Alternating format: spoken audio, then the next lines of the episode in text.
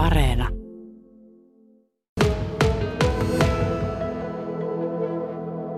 Niin, Fredrik Furu, aivan ensi alkuun on pakko tietysti paitsi onnitella tästä rohkeasta uudesta aluevaltauksesta, niin myös kysyä, että kenenkä idea oli astua pois tältä tunnetusti omalta ruotsalaiselta mukavuusalueelta nyt sitten ihan suomen kielen pariin biisien muodossa? No siis, jos mä oon ihan rehellinen, niin se oli mun Anopin idea aluksi, koska, koska hän, hän sanoi, että hän, hän halusi niin ymmärtää, mistä mä laulan.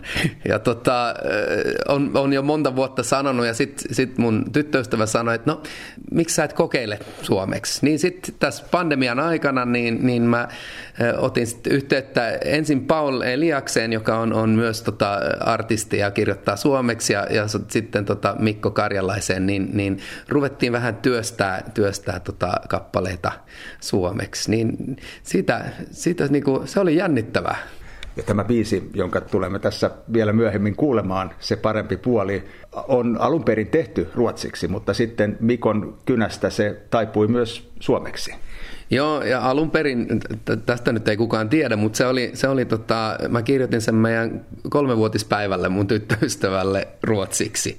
E, et siinä oli semmoinen tavallaan rakkauden biisi, mutta sitten suomeksi siitä tuli vähän eri tarina. Et siinä siinä se, se kertoo enemmän siitä, että et mitä jos me oltaisiin tehty toisin, niin miten, miten tämä tää niin meidän elämä olisi mennyt.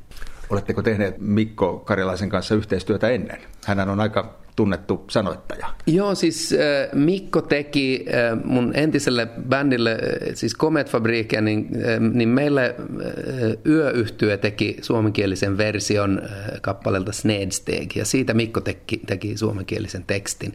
Niin, niin se oli jo 2014.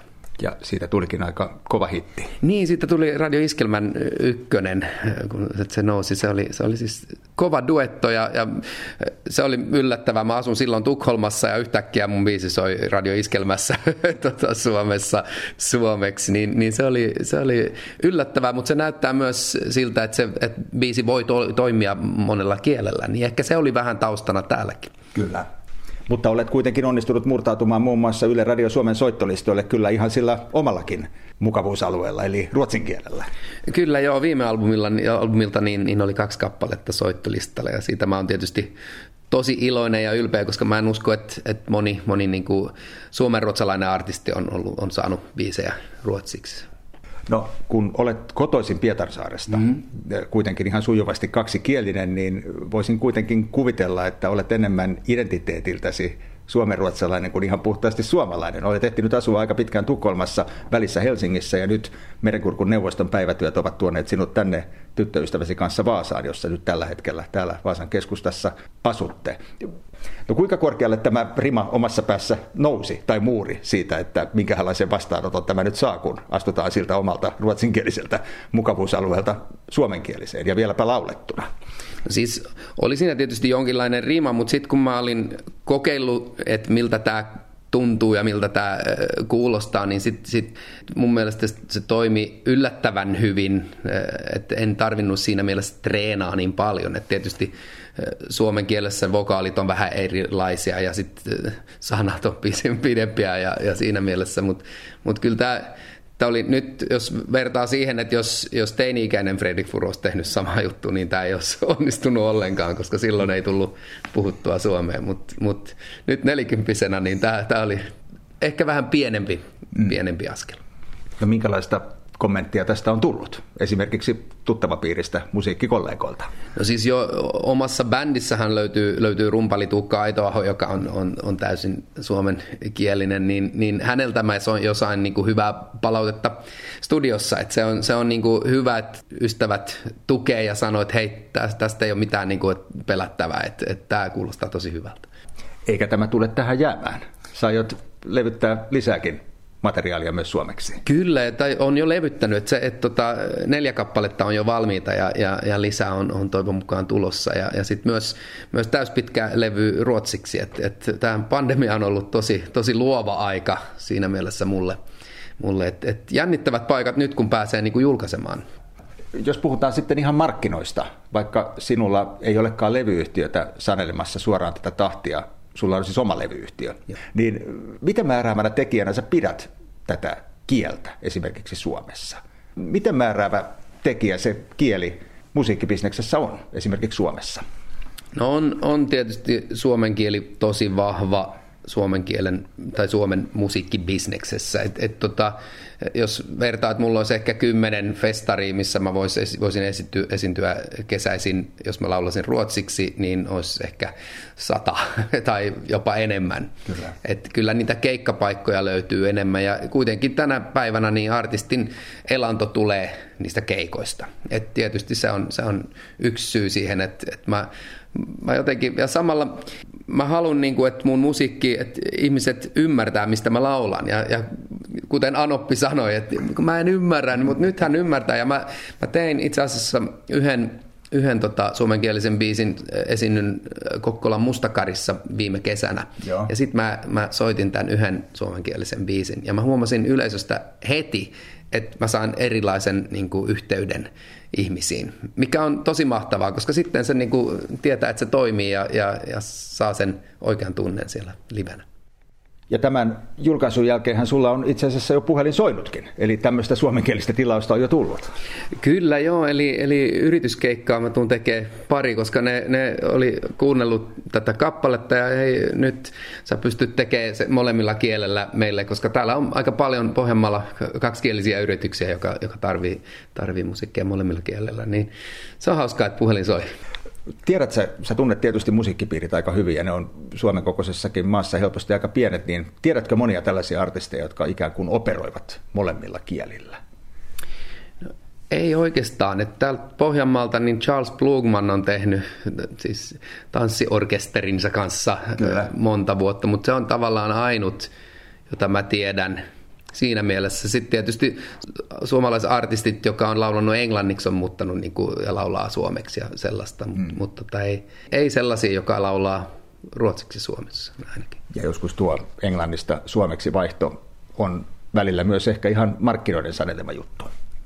Näinhän se on ja, ja tietysti siinä niin kuin jos kokeilee, se, se maailma on aika iso ja jos, jos sä et pärjää englanniksi, niin kyllä se, se niin kuin, suomen kieli on sitten niin kuin turvallisempi varmasti tulla, tulla takaisin Suomeen ja tehdä keikkaa täällä. Kyllä.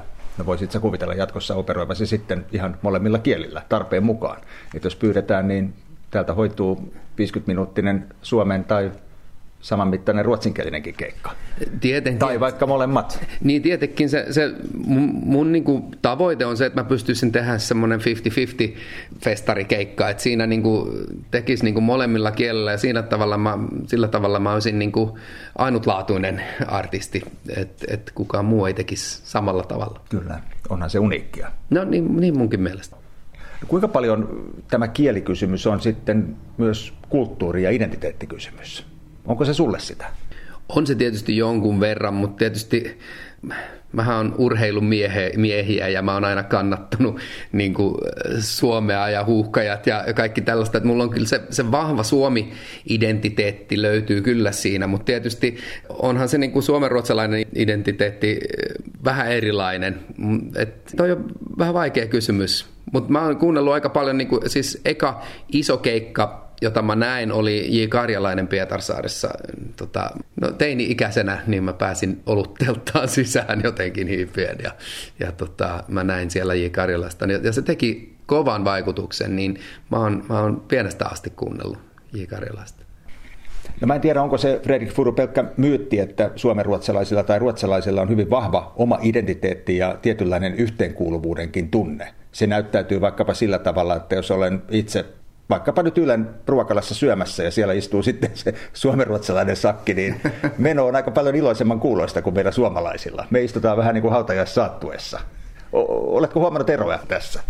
Niin tietysti, ja varsinkin kun asuu Ruotsissa, niin on vielä e- enemmän Huomasiko eroja. Se? Joo, joo, mutta tota, se, että jos suomenkielinen suomalainen sanoo jotain, niin se pitää paikkansa, ja jos ruotsalainen sanoo jotain, niin sä et voi olla varma, että tästä jutusta tulee jotain. Et se, siinä on niinku se, ehkä se suurin ero, se on, se on ehkä klisee siinä mielessä, mutta tota, onhan niitä eroja, mutta samalla niinku, mä luulen, että mä kävin niinku katsoa Antti Tuiskun stadionkeikkaa Kyllä. kesällä.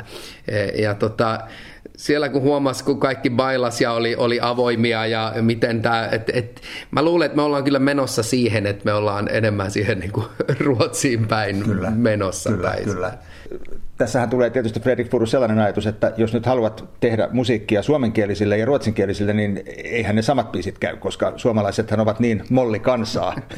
Ruotsalainen musiikki on aivan liian iloista ja kohottavaa. Onko tämä pelkkä myytti? No ei se nyt pelkkä myytti ole, mutta, mutta mä luulen, että mun musiikki voi olla semmoinen hyvä silta siihen, että, että tavallaan suomenkielisten tekstien kautta, mutta ruotsalaisen tuotannon kautta, niin sä pääset johonkin semmoiseen uuteen sfääriin, että et ehkä me lähestytään toisiamme. Kyllä. Eli vielä loppuun, Fredrik Furu, sulta on siis tulossa nyt albumi kokonaan ruotsiksi, mutta sitten myös EP-lisen verran musiikkia vielä lisää suomeksi. Jos oikein ymmärsin, niin nämä suomenkieliset laulutko ovat kappaleitasi, joita on sitten käännetty Suomelle. Kyllä, että sieltä löytyy sekä Mikko Karjalaisen että Paul Eliaksen tekemät tekstit sitten mun ruotsinkielisiin biiseihin. Et me ollaan työstänyt sitä, niitä yhdessä tietysti, koska sä et voi tehdä suora käännös Ei. siitä, että siitä tulee vähän eri tarina sitten suomeksi. Se vaatii aina vähän tämmöisiä verbaalisia kompromisseja. Just näin, ja, ja suomen kieli on, on kuitenkin niin erilainen ja tosi runollinen kieli, mikä on tosi, tosi kaunista mun mielestä. Kiitos haastattelusta ja onnea tälle uralle myös suomen kielellä. Kiitti paljon.